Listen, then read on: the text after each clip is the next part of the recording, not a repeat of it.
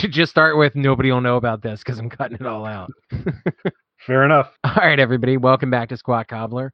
I am Mike. You can find me on Instagram at official pagan, and joining me as always. Hi, everybody. This is Kelly Squirrel Thul. I'm at K E L L Y T H U L on Twitter and Instagram. All right, everybody. This is episode 80 of the trilogy, so we're already kind of starting to think about what episode 100 might be. So we're kicking around a few ideas behind the scenes. We want you guys to know it's going to be big, epic, and uh, Cobbler Wren is going to have his work cut out for him, I'm sure. Speaking of which, prior to starting this episode, before we get into the topic, because you guys love tangents, before we get into the topic, Kelly told me he is sick of hearing my voice. I am. I am like remarkable because I went through kind of a PTSD. As for the folks who kind of follow our stuff on the on the blog and on YouTube, you may have noticed that episode 79, which was the Tony OK album review, made it out well in advance of the much earlier recorded Dwarves uh, discussion. And why is that? Because for me to create a version that could go onto YouTube, I had to go through and it was about a one, it was almost, I think, it was a 30 minute podcast on an album that's only 13 minutes long. And I had to, within about every two minutes, stop it as I had to begin to adjust, uh, have the appropriate cobbler Wren voiceovers to address. So it was, um, it was a lot. So I, and it was usually Mike speaking when I needed to, to intervene. And so I got a little. You tired. got one or two in there. I won. I got one. There was one drop where it took me out, but that was about it. And You asked I, me, that was the one that That pushed it over. the edge. Yeah. yeah. And then there was there was a section towards the end that I basically at that point was like, I don't have the energy, so I just cut the whole thing out. so there's there's a there's some major gaps in it, but you get the you get the story, you get the gist. It is definitely worth a listen. You may want to. If you have a strong constitution and don't really have a big issue with stronger language, uh, check out the podcast version on the blog. uh, and then see how it morphs into a YouTube friendly format. It's actually kind of funny to listen to. Yeah, I, I actually listened to it while I was getting ready this morning, and it was hilarious. I found myself laughing multiple times at the the cobbler Wren voiceovers. Yeah, he's on vacation for a while. He's resting up, so take it easy today. yeah, yeah, we're gonna we're gonna go easy. We're gonna give him a little bit of break. I can't promise anything about episode 100 though. That's gonna be the big one. Got that to look forward to. it might be like by the time we get to episode 150, a YouTube version of that'll come out. Seems about right. So, for you guys listening, you know, we wanted to get a few episodes ready for you guys to get you all pumped up and prepared for episode 100, the the looming doom over over Kelly and his editing. One of the things I kind of wanted to talk about tonight, we're going a little bit off course, not too much though. Kelly and I love music, as you guys know, and we talk a lot about music on this show. One of the things that's kind of interested in me over the past couple years, really, but I think over the past couple months, it's definitely become a, a bigger and bigger focal point in music. And Kelly shared something the other day that fits in not only with what we do, but something we'll be doing in the future. And that is Beasto Blanco has a new album coming out. Now, for the squatties out there, Kelly, explain to them who that band is. So Beasto Blanco uh, is founded by Chuck Garric, who is Alice's tried and true, long-standing bass player. And Chuck formed a band called Beasto Blanco to tour on kind of off times when Alice was not touring.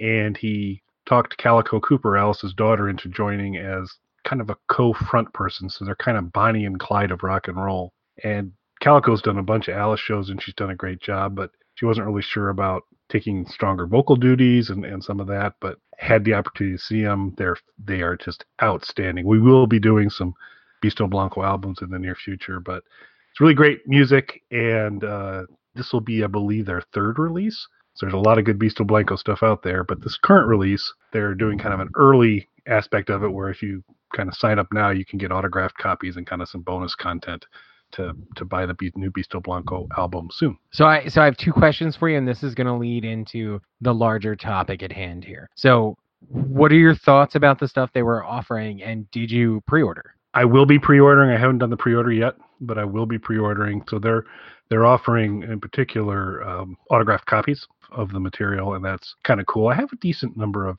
whether it's Chuck Garric or Alice Cooper signatures, uh, quite a quite a few. And we'll get into this later. Is that I also when we get into the topic matter, we'll talk a little bit more about Beasto Blanco autographs in a second. But um, so I'm gonna I'm gonna go ahead and, and do that. And I highly recommend. We'll include a link to the blog post in the blog post to get you out to where the Beasto Blanco information is. It's you can get some extra goodies, and it's uh it's a great band.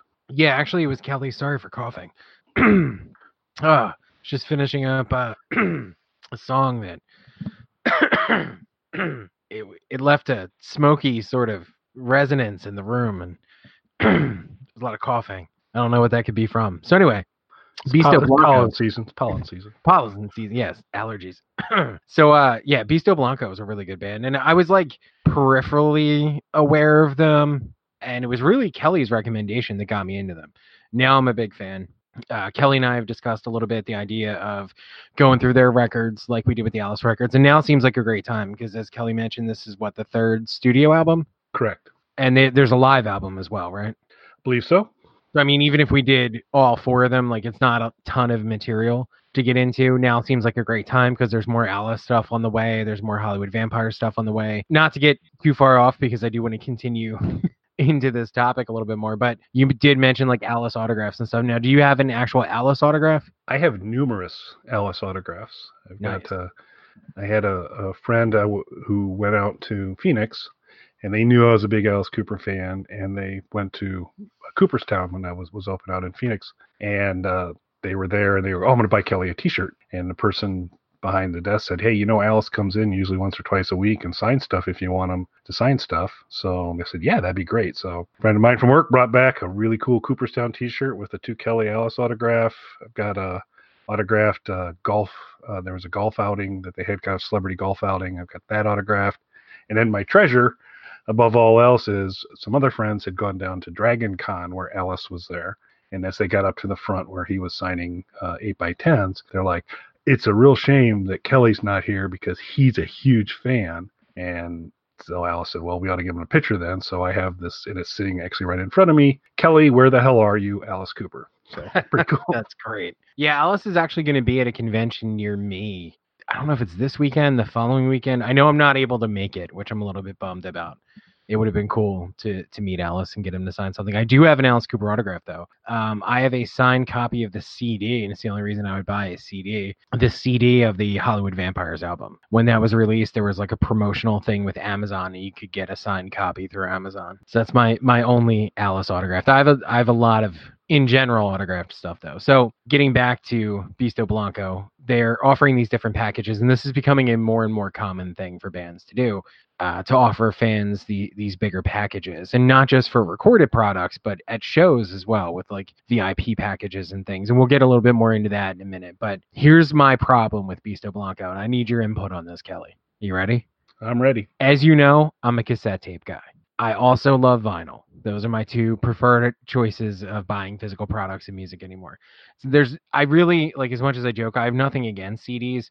It's just with digital streaming formats coming as far as they have. Most of my music I stream now out of just sheer necessity. I can't buy multiple homes to to house all of the physical product of all of the music that I listen to. So out of necessity, a lot of stuff I stream now. So when I buy something, when I go out of my way to go above and beyond and get a physical copy of something, I want something that is analog, that has like cool packaging, something that's going to look nice sitting on my shelf kind of thing. And they are offering a cassette tape version of the new Beasto Blanco album. So as soon as I saw that there was a cassette tape, I was like, well, obviously this is going to be my pre-order option. And then I realized because I don't have any Beasto Blanco autographs, the cassette isn't autographed, which I'm a little bit disappointed in. They're often vinyl too. Is the vinyl autographed? The I believe you can get an autograph version of the vinyl.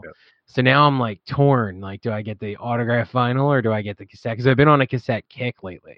Most of the stuff that I've been buying more recently has been on cassette. I would love to get both, but I just bought a home, so financially things things are gonna be tight for the next few months. So I don't know if I can do both. So this is a difficult decision. It's a it's a real tough one for me. I've been on this cassette kick, but I would like a Beasto Blanco autograph. Yeah, and and you could get it on vinyl. So I mean, it's not. It's not Yeah, it's bad. not that bad. It's not like I'm stuck getting the CD. Yep. That was the only downside for me with um the Hollywood Vampires thing. I really, really wish they had offered like autographed vinyl copies or something like that. I would have loved to have gotten that framed, hang that up. So what package do you think do you see yourself going with when you pre-order? I remain open to to uh, CDs. you know, I'm, I'm an old man. I'm okay with CDs, so I'll, I'll probably go the CD route. Uh, that was Graham Parker when uh, his last album came out. He did a promotion on there and a pre-order, and so I did that and got that autographed CD for that. Uh, and so I'll probably just I'll probably do the CD route as well because then I can quickly get it onto streaming devices and have it with me all the time. So that'll be cool. And then I'll have the physical the physical CD to, to do that. So that's probably the route I'll I'll go. Which makes sense. And and like I said, it's nothing against CDs. It's just I have to be a lot pickier now in my physical product purchasing of music. So I, I, tend to go with something like vinyl where I can hang it up or cassette tapes, which are easy to kind of, you know, stack on a shelf somewhere. It's going to be, i am probably going to end up going with the vinyl because I, I do really want the autograph.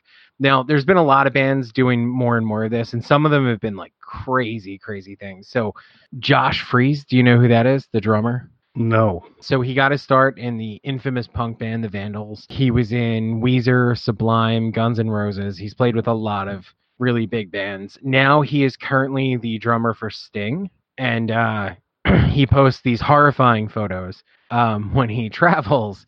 He when he's on tour, he likes to eat in airplane bathrooms, which is I'm not a full on germaphobe, but maybe like a little bit, and they are terrifying to me these these photos.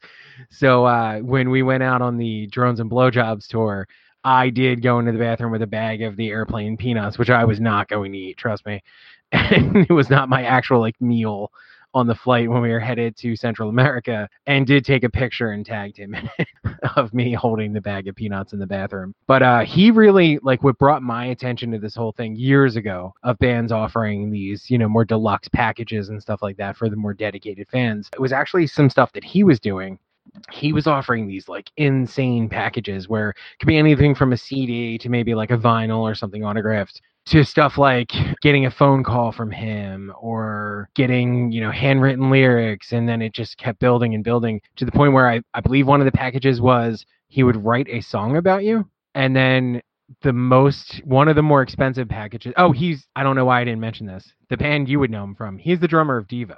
Oh, okay. Yeah, I, don't, I don't know why I didn't start there. He's the drummer of Devo. he started in the Vandals. He's been the drummer of Devo for a long time. And then he was also in Guns N' Roses and the Replacements and a bunch of other bands, Sublime, Weezer. And now, uh, primarily, I believe he's touring with Sting. But um, one of the things was like to go mini golfing with Devo. That was like one of the bigger packages that he was offering.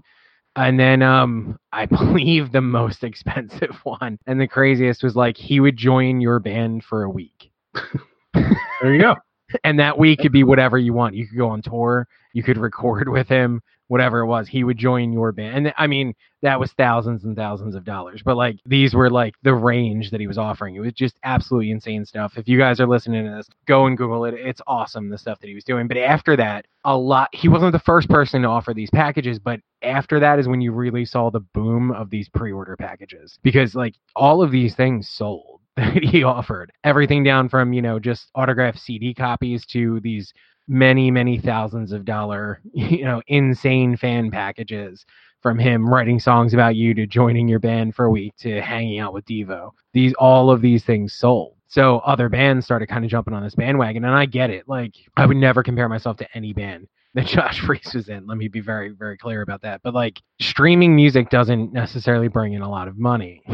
Uh, for an artist to make money nowadays, it's the peripheral stuff that artists make money off of endorsement deals, merchandise, touring, things like that. Your actual music, you can't really make a lot of money off of that anymore. If I had to totally make a living off of our streaming music, I would be poor. and very, very poor, very, very homeless. Not just a little bit homeless like I am now, very homeless. Not even cardboard box homeless. And we do pretty well. And I'm not saying that to like pat myself on the back. Like streaming number wise, we do pretty good. So just to give you perspective on that, you can't make a living off of doing that. And so I get it. And I think it was a really, really smart thing that he did because he's not ripping his fans off. He's offering these insane opportunities. And more and more you're seeing bands offer these pre-order packages and some of them are really cool and, and, range in different things. And I think most of them where Beasto Blanco is at with these are, are, kind of in the middle. Like you get, you know, cool merchandise and autographs and stuff like that, which I think is exactly what most bands should offer. I can see where some bands would be uncomfortable with things like come hang out with me for a day or I'll join your band and things like these are our risks if you think about it that you're taking you never really know what that's going to turn into but i think it's a cool thing that that bands offer this kind of stuff so i'm a huge huge since i was a kid black sabbath fan are you a black sabbath guy at all kelly uh not anti black sabbath but um so when they put out what is currently their last studio record because they air quotes retired a few years back. Now, I, the reason that I say that I love Black Sabbath, I'm not trying to put down the band. I've seen them on multiple final tours. so I don't believe Black Sabbath is retired till all of the members are dead. And that's not, I don't mean that in a dark way. It's just they're not ever really going to retire. It's a lie. Don't believe it. And I love that band, but they lie. They're never going to retire. The Who did that. Um, Yeah. David Bowie is famous for that. so Yeah. there's a few folks that kind of go through multiple retirements. Yeah, I've seen them on two retirement tours. and I skipped the last retirement tour because I just I gave up paying more. I've seen them multiple times, but I t- uh, twice I've seen them on final tours. And you're paying an, extra premium to see them when you're going to see them again next summer when they come back around. So um but I I love Black Sabbath. I I do have Black Sabbath autographs going back to the autograph thing. When they did that that last studio record 13 and they've released other stuff since then, but it's been like live records and box sets and compilations and things like that. When they put out what is currently the last studio record, there was like a super deluxe version of that that was like a couple hundred dollars. I am very very happy that I put out the money for it because the packaging is beautiful. It comes with all kinds of great stuff. It came with the album on vinyl, on CD, a DVD of the making of the album and all of the music videos. It came with posters. It came with these big um, artwork flats with handwritten lyrics on them and stuff. It's great. It's a really, really awesome thing to have. And I'm especially glad that I bought it because the album sucked. And I'm saying that as a huge Black Sabbath fan. And I know there's going to be people who are mad at me, but I'm not like one of those people. Like, there was a lot of people super excited when that record came out and they were really into it. And now they've kind of turned. I'm not jumping on that bandwagon. I've said from the beginning that the album was substandard. so I'm actually glad that I spent the extra money to get this really awesome package for me as a fan because the album itself was disappointing. I would have felt let down had I paid $20 for the vinyl and just that and not gotten all this cool periphery stuff. So, do you do you think it's a risk for you as a fan? Do you mind paying more for a big package or do you feel like that's a risk if you don't know how the album's going to be? I feel pretty good that the bets I'd place on that would be for for groups that I have a pretty high confidence level that I'm going to like what they do. So, like if it's going to be an Alice thing, or if the, it's something that's done by the Clash, or, or something like that, I'd say that I'm I'm probably in pretty safe territory. That I'm they're not going to take a hard left uh, as far as the music goes. I mean, I'm open to it, but you know, typically depending on what the the, the packaging is, you're talking a pretty significant investment from time to time. So I have to kind of look at it. So it's not it's not music, but uh, Breaking Bad, when they kind of wound things up, they had a really nice kind of final collector's package, which was the uh, the black barrel. Walt's money was stored and contained all the DVDs of the various uh, seasons. And there was a Pollos Hermanos uh, apron, some coins, T-shirt, all kinds of good stuff. And so it was absolutely worth the money and a very very cool thing. So if you love something, if you're a big fan of what it is, and you want to get some kind of unique stuff for it, I'll do it. I'm selective because again, it's not typically a, a cheap endeavor when you're going to go forward with one of those things. As I mentioned with the Black Sabbath thing, I don't remember exactly what I paid for it, but I want to say it was a few hundred dollars. And I actually don't, I'm glad that I did because I was actually really disappointed as a fan in the album. And again, they're one of my favorite bands. I love 90% of their catalog. It was one of their worst albums. It was a, a really, really subpar offering by them. And I hope it's not their last album. I'm sorry for all the people who went on the final, final, final, final, final, final tour. but, you know, I hope it's not their last album because it, it's not the best. So I'm actually glad because I got all that other cool stuff and I love Black Sabbath. There's behind the scenes talk of Kelly coming and staying at my new place for a couple of days at some point. Yeah, So he'll see when he comes over. There's a lot of Black Sabbath stuff in my house. A lot of Black Sabbath stuff. A lot. I have um so I have a few like the prizes of some of the prizes of my like music collection. I have a lot of I'm a big collector and I have a lot of music stuff, obviously, music and movie stuff particularly. And uh, a couple of the prizes of that collection are original show posters from like the 60s and 70s and stuff that I framed that I put up in my living room. And one of them is Black Sabbath, and it was I think it was their first U.S. tour. And it's funny because that poster, there was a box set, a Black Sabbath box set that came out recently that actually reprinted that poster because it's one of their like most popular posters and it was one of the first ones so it's one of the most valuable. And i have the reprint that came with the box set but i have the original poster framed from their show. And on the reprint they added the band's logo to it. On the original poster it doesn't even say black sabbath. It's just a picture of them on the poster. But i i love black sabbath stuff so it was cool to get more stuff for my collection from that big box set and like Kelly said, though, most of the time I really don't mind putting out the extra money for it. Now, here's where it gets more interesting to me, though. A recorded package, even if you don't like the album, you're getting a lot of cool merch usually with it. Probably an autograph from a band that most of the time you're a fan of. Even if it's one poor album, it's not like I'm going to stop listening to Black Sabbath because I didn't like one record. Now, when you go to a show, though, another super common thing now is to offer VIP packages at shows. And just like the Josh Freese thing, those can get really elaborate. Sometimes it's just like an autographed CD or a special T-shirt that's only available to VIP people. Sometimes it's meeting the band. Sometimes it gets really crazy, all the different things that you can do. So, what are your thoughts on VIP packages for shows, and have you done this? I have, and we will go back again to our good friends Beasto Blanco because I did a meet and greet with them. They're playing in Illinois, uh, basically halfway between Chicago and Bloomington, Illinois, where I'm from. There's a town called Braidwood, and in Braidwood, there's a biker bar called the Top Fuel Saloon, and uh, they were playing there, and they had meet and greets at a very reasonable price. I mean, this was not.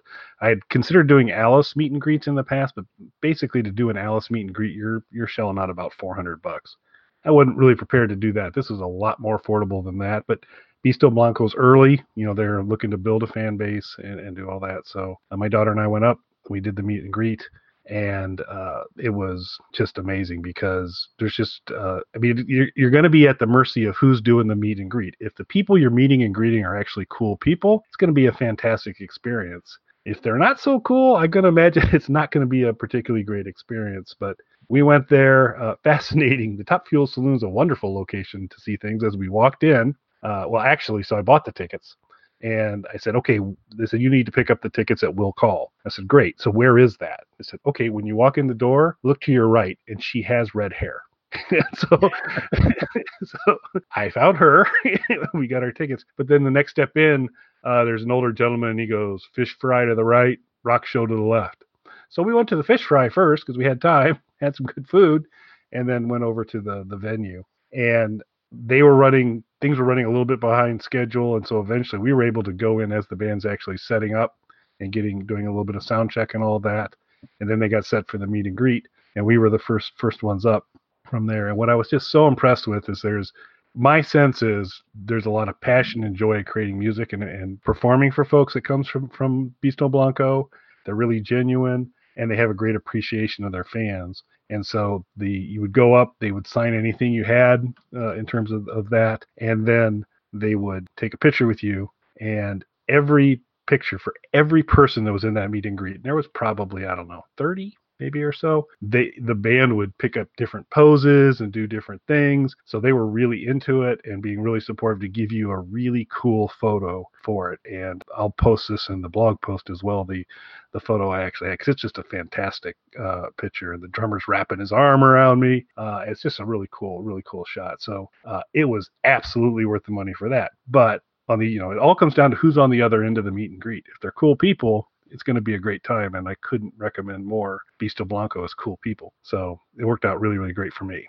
Yeah, I would really love to see Beasto Blanco live, and I, I, definitely think that's a band I would do the meet and greet for. So typically, don't do the VIP packages at shows. I'm usually just there to see the band and kind of and and part of it too, I guess, is um, I know from my like little bit of experience like how exhausted i am after shows or how hectic things are before shows and things like that so but there are times so one that i did and it was not cheap and somebody tying it to squat cobbler a little bit was goblin. Goblin came and it was their first ever us tour and it was the band's i want to say 40th anniversary and they had actually played in the US before in their various incarnations because as we mentioned there's at any given time usually two or three different touring variations of Goblin going on. But at that time it was all of the surviving original members were supposed to go out on tour for I want to say it was the 40th anniversary of the band.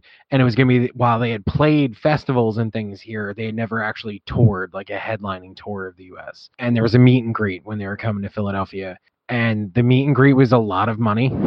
and I was like, when am I going to get the opportunity to not only just to see Goblin, because again, they don't frequent the US, but to see essentially the the classic lineup of the band, the remaining classic lineup of the band all together. So I feel I felt like this is something that was worth it. I, I paid the money. You got to go into the venue early.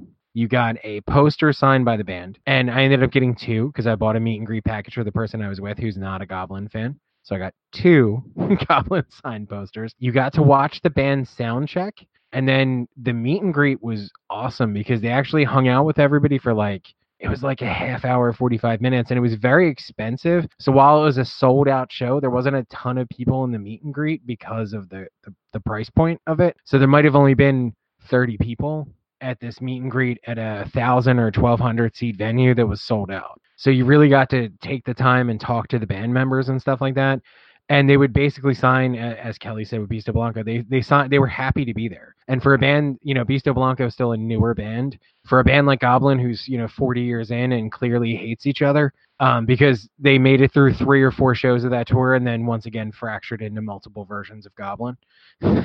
So for a band that clearly hates each other they just seemed really excited to actually meet the fans which i thought was a really cool thing. Completely worth it. I got um, a dvd and some cds and stuff got all of it signed by the band and got my two posters and everything like that so for me as a goblin fan for a band that i grew up listening to and was such a huge influence on me that was a really awesome experience completely worth the money that i put out for it now there was a meet and greet a little bit after that that I had an opportunity for that I did not take. And I'm going to be honest, part of me really regrets it. The Beach Boys were doing their tour, that tour they did with Brian Wilson for, was it the 50th anniversary of the band? That sounds about right.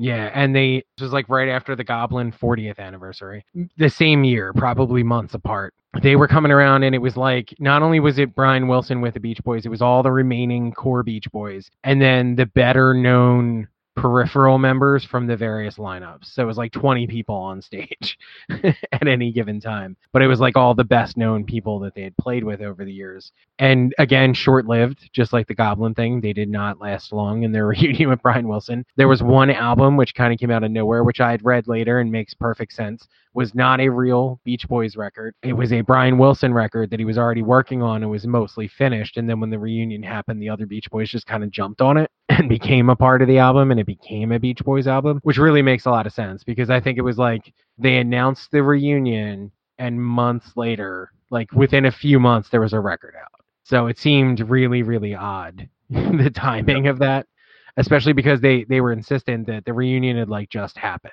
It wasn't something that was, you know, it was something they were talking about, but it wasn't something like years in the making, kind of like they were talking about it for a few months. They decided to get together and do this run of shows for the 50th anniversary, and then all of a sudden there was a record, a new record out. So it makes perfect sense that it was really just a new Brian Wilson solo record that the other Beach Boys came and you know sang harmonies on. I want to say the meet and greet package was it was at least $600. I think it was $800. And that did not include tickets to the show or anything else. It was like just to meet the band. There was nothing else with like the Goblin thing. Like, I got a poster, you got a lot of stuff signed. I'm almost positive this was just to meet the Beach Boys. At the time, I was like, financially, this is an awful decision, so I, I, just can't do it because not only are you putting out, I and again, I believe it was eight hundred dollars, but it was at least six. I was putting out six or eight hundred dollars that doesn't include the cost of the ticket for the show, which was not cheap in and of itself. It was at least a hundred dollars, I want to say, for the ticket for the show. And then you have, you know, parking, food, things like that. This, if I take another person with me, this becomes a multiple thousand dollar evening very quickly. And that was just something financially I just wasn't able to do at that time. There's a part of me in retrospect, though, because I'm such a huge, huge fan of the Beach Boys, it's not even meeting the other Beach Boys. It would be meeting the Beach Boys with Brian Wilson. And there's a part of me that's like, maybe there's some way I could have made that work. It's a steep. I mean, it would be pretty awesome. I don't know if it's eight hundred dollars awesome though. Well, and that's the thing. Like, it's and it's not just that. Like, that didn't include the ticket to the That's show. everything else, dude. Yeah. So, and I would have at least one other person with me. So you're talking eight hundred dollars twice, plus couple hundred bucks on ticket, then food, parking, all that. Like, this is a few thousand dollar night. to go see the Beach Boys. So financially, it was just like it, it, couldn't happen at the time. But there is a part of me that's like, there will probably never be another opportunity for something like that. I could meet a Beach Boy. Maybe I can meet Brian Wilson. I'm not going to meet Brian Wilson with the Beach Boys. I'm they're getting up there in age. That tour was very short lived, much like the Goblin tour, and they they very quickly went back to their respective splintered versions of that band, just like Goblin. And Brian Wilson pushed out another solo record and continued on his path. So just like the Goblin thing, it's one of those things of I don't know that that opportunity is ever going to present itself again. So there's a part of me that wishes I had done it. Now, would you? Is there any artist you could see yourself putting out that six hundred dollars, eight hundred dollars, that kind of price point for? Alice is always in the running. Peter Gabriel, the Kinks have been making noises like they may get back together again. Talking about people who don't get along, that would be uh, that could be uh, an interesting thing from there. So I would I would say Gabriel, the Kinks, and Alice are all all candidates, but that's that's probably about about it. Uh, and of course, if Tony O'Kay ever decided to return to the fold, I'd probably shell out a little bit to hang out with Mr. K for a while. That makes sense. But the six to eight hundred dollar range. Yeah, maybe the Kinks, because again, that would be last chance kind of deal. Right, and that and that's where my my a little bit of remorse comes in with this. Of that's probably never going to present itself again. That oppor- that specific opportunity. I might meet Brian Wilson if he comes because he does he tours pretty regularly. So it's and he does like meet and greets and stuff. So I mean, you know, that might on his own might be a few hundred bucks, which is a much more you know reason comparatively reasonable thing. And the Beach Boys for band that goes out and tours, you know, festivals and fairs and things like that. I'm sure they offer meet and greet packages that are probably even less. Not no offense to them, but you know what I mean. And of course, should uh, Devo 2.0, the teen band version of Devo, ever reunite, major coin would be spent to hang out with with them. Well, that makes sense. Yes, of course. but I, I don't know. It's just it's one of those things where I really get torn on this because I think it's really cool that bands do this, but at the same time, like, what's the cutoff? Like, what what's worth it? What's a good price point? Because I love the Beach Boys, and I just hit a, a brick wall with that that price point where I just at that time there was it wasn't something I could I could work around. The other way that I look at that too is I have met Black Sabbath and some of my favorite bands and things like that. And when I met Black Sabbath, now granted. I've spent a lot of money on Black Sabbath over the years. I've seen them multiple times. The tickets were never cheap. I have bought shirts at I believe every show I've been to. They were not cheap. In fact, the most expensive t-shirt I've ever bought in my life was a Black Sabbath t-shirt when I was 18, 17, something like that. One of their farewell tours. I bought a like $150 t-shirt. it was a long sleeve. It had like printing down the sleeves and stuff. It was their farewell tour. The first time I saw them on a farewell tour. So I, I put out like a, it was 125 or 150 or something. I spent all of the money that I had at that time as a teenager between the ticket and that was like my entire life savings at that point was spent on Black Sabbath. So don't get me wrong, I have spent money on Black Sabbath, hundreds of dollars on box sets, all this good stuff. I have met Black Sabbath.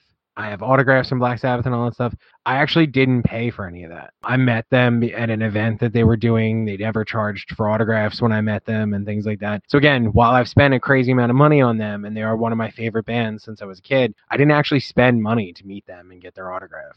So that is another thing that kind of plays into the back of my head as well when I think about these things. Like I love the Beach Boys. I also love Black Sabbath, and I didn't actually pay hundreds and hundreds of dollars to meet Black Sabbath. So, Mike, if Squat Cobbler were to do premium packaging or meet and greet or package offerings, what might the fans look for? What are your ideas?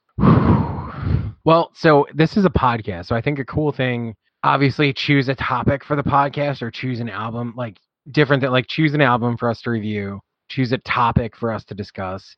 Be on the podcast seems like one that would make sense. At the top, though, I would say if I happen to be buying a large commercial space that I was converting into a giant studio complex that I would also live at, like, I don't know, let's just make something up. Like, say I bought a doctor's office, right, Kelly?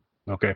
In theory, sure. Hypothetically, I bought a doctor's office and there's a house and there's a doctor's office, like old fashioned PCP kind of thing where the house and there's the doctor's office next to it. And I were to turn that doctor's office into a like little recording complex. I think a really cool thing would be to come and watch us do that live and make that an interactive participation kind of thing. What are your That's thoughts, all, Kelly? That's all pretty good. That's good. I I think those are all good ones. The only one I think I'd probably add to that is that I could, if one of our fans happens to do podcasts or or do things that they put out on YouTube, that another premium we could offer is that I could could bring Cobbler Wren in and and he could edit their podcast to make it cool. to make it YouTube friendly. Once he rests up, because he, he's had a lot of work to do. But uh, but I think you could have a, a Cobbler Wren edited podcast could be nice. Well, the main thing I would hope is that if we were to do something and offer any kind of a package to fans or some sort of premium opportunity to fans like that, the one thing that I would hope is that whatever it was, whether it's free, whether they paid for it, or I mean, even if we're not charging them directly, there's there's some sort of financial burden on them because they would have to at least get there. you know what I mean? Find a place to stay, all that kind of stuff. So I mean, there there's some sort of disruption of their lives involved with that, and I would hope if they're willing to make that sacrifice for us, they wouldn't regret doing it. And that kind of brings me to my my my final thoughts on this. How would you feel? And this is something that came up recently. So, are you familiar at all with the band The Misfits, Kelly? Uh, yes. I'm a gigantic Misfits fan. I've been a Misfits fan since I was a little kid. I've enjoyed most of their output. Uh, some of the stuff there where there was there was very little involvement from like the classic era members of the band I wasn't so much a fan of but the the classic lineup of the band has reunited as everybody knows at this point. and they instead of going out on a giant tour they very wisely it turns out have chosen to do like two or three shows a year with the classic lineup reunited so that instead of going out on a tour and trying to promote and fill up all these big venues they go out and they choose like one big stadium and play that stadium every six months or eight months or whatever it is. And it, it's turned out to be this amazing thing for them because as much as I love the Misfits and they're a hugely influential band, and I don't mean on me, I mean on bands like Metallica and Guns N' Roses and all these hugely commercially successful bands that have covered numerous Misfits songs and always list them as one of their primary influences. The Misfits themselves, during their original run with the classic lineup, played small clubs and things like that. They were a punk band. Their heyday, if you will, actually came after the core classic lineup had broken up because the people that they had influenced at those early small shows turned into Metallica and Guns N' Roses and bands like that. So they actually sort of retroactively gained this gigantic momentum. And there was a period of time where there there was no incarnation of the Misfits touring while their band was being built up by all these other bands. I think Metallica has covered five or six Misfits songs or something like that at this point. So it's interesting to see this the classic lineup together and they're playing stadiums and selling the stadiums out in minutes which is something that you know again you watch the original videos of the classic lineup playing small clubs and sometimes they're not even filled and then even with the various touring incarnations over the years even in recent years while they played some decent sized venues and things like that and pulled some big crowds nothing like stadium level like they're doing now so it's created the, this whole big market and they're not doing meet and greets or anything like that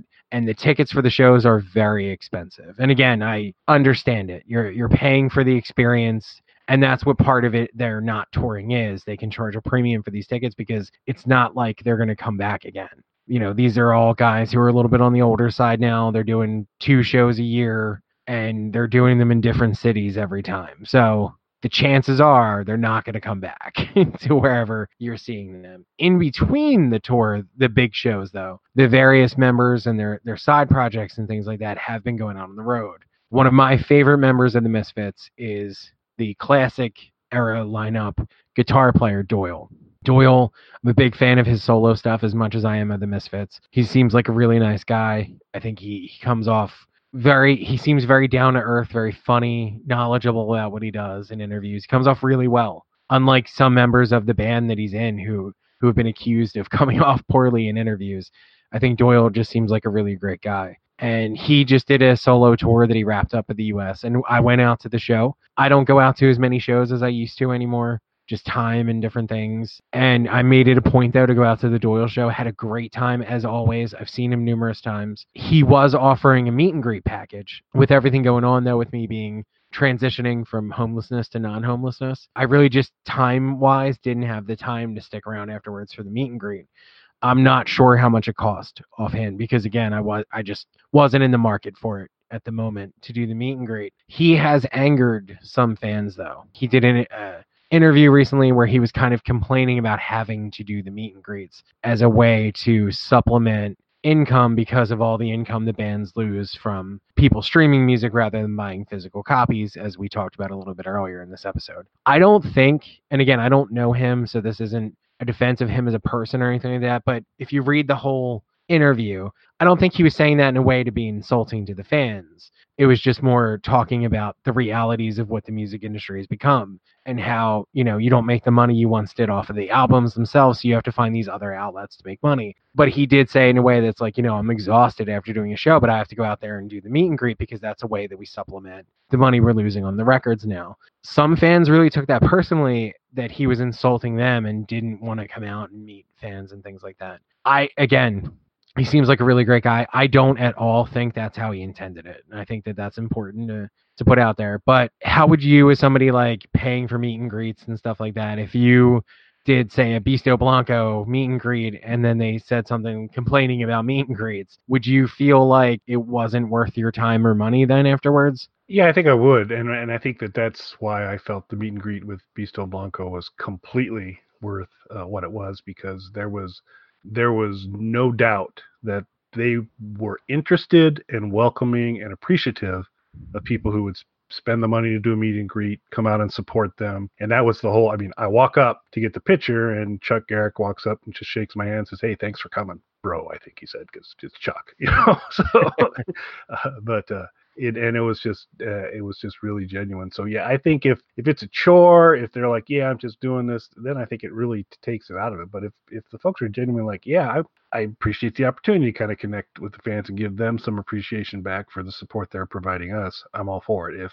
if they're just i'm here to cash the check then i'm then i'm to probably be pretty turned off. Yeah, and I can really see both sides of it because, like I said, I again I don't know Doyle, so this isn't a defense of him as a person. I don't think he meant it that way and I get what I think he was trying to say as far as you know this the this is the reality of touring now. Like it's not just about going out and playing a show; it's about selling merchandise and doing meet and greets and doing things like that because that's how you supplement the income for a working band who's out on the road. Because again, while the Misfits and this is another thing that I think played into people's reactions to it. Again, the Misfits are playing stadiums and he is a part of that, but that's like two shows a year. So in between, you know, the other eight months that he's not nine months he's not doing anything related to the misfits he has to still tour and maintain some sort of steady income. So i get what he was saying but i also understand why some fans took that personally. They put out extra money to meet somebody that you know whose art they're really into and wanted to tell them in person how how much you know show them and tell them how much they support their art and what they're out there doing. And then if it sounds like any artist not just him sounds unappreciative of that or that they didn't feel, you know, the same connection with it. I can see where that would rub somebody the wrong way. Yeah, and if any of the squatties do come to the eventual squat cobbler meet and greet, you can be guaranteed that I'll be truly appreciative that you're there and glad to see you, and Mike will be cashing the check. well, that seems like the perfect place to wrap this up, sir. Indeed. So if you hadn't had an opportunity, folks, to either subscribe to the blog, nurtureandsupport.net, to get the podcast in their full unedited glory, or go to YouTube, search on either Squat Cobbler or Nurture and Support, or go just go to YouTube slash K E L L Y T H U L and subscribe to the channel there. You can stay up to date on all the comings and goings of the Nurture and Support and Squat Cobbler podcast. So sure hope you do do a subscribe for us on YouTube or, or the blog. So thanks for listening, everybody. Thanks, everyone. Uh, uh, uh,